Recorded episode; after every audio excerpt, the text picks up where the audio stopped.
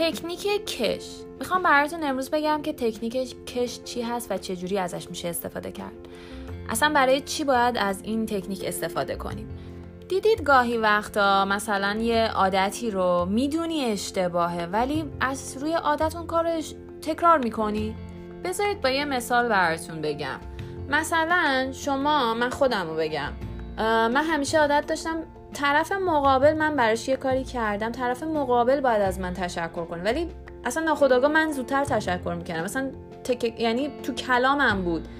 یا مثلا من زودتر معذرت خواهی می‌کردم. در صورتی که اصلا من نباید معذرت خواهی می‌کردم که اون طرف باید معذرت مثلا اومده پای من لگکم گفتم آخ آخ ببخشید.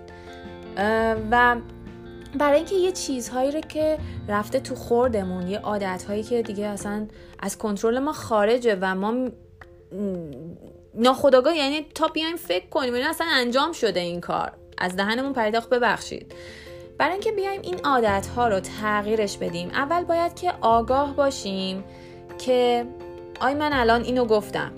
تکنیک کش اینجا به درد می‌خوره که وقتی که اون کار رو تکرار می‌کنی یه بار یه کوچولو کشی رو که انداختی دور مچ دستت یه کوچولو بکشی حالا یه مقدار محکم نه خیلی محکم که جاش بمونه ولی یه یه ذره بسوزونتتون یه ذره دردتون بیاد تا شما رو آگاه کنه که من الان این کاری رو که نباید می‌کردم انجام دادم. و هر سری که این, این رفتار رو تکرار می‌کنین این عادت رو تکرار می‌کنین اون کار رو انجام میدین وقتی کش رو می‌کشین و اون درد رو ایجاد می‌کنه یا مغز یادش میمونه که این کار رو شما انجام دادین. و هر بار که این کار رو انجام میدین مغزتون خداگاهانه تر روی این قضیه فوکس می‌کنه و متوجه میشه که آهان تو الان اینو به کار بردی. یعنی یه حالتی به خودش میاری که آی تو داری الان این, این, این اشتباه رو دوباره تکرار می‌کنی. وقتی که مشاهدت بیشتر بشه و آگاهانه تر این رفتار رو تکرار کنی می‌تونی با تکنیک کش که هر دفعه این کار می‌کنی به خودت یادآوری کنی که نباید اینو تکرار کنی. انقدر این کار می‌کنی تا ملکه ذهنت میشه.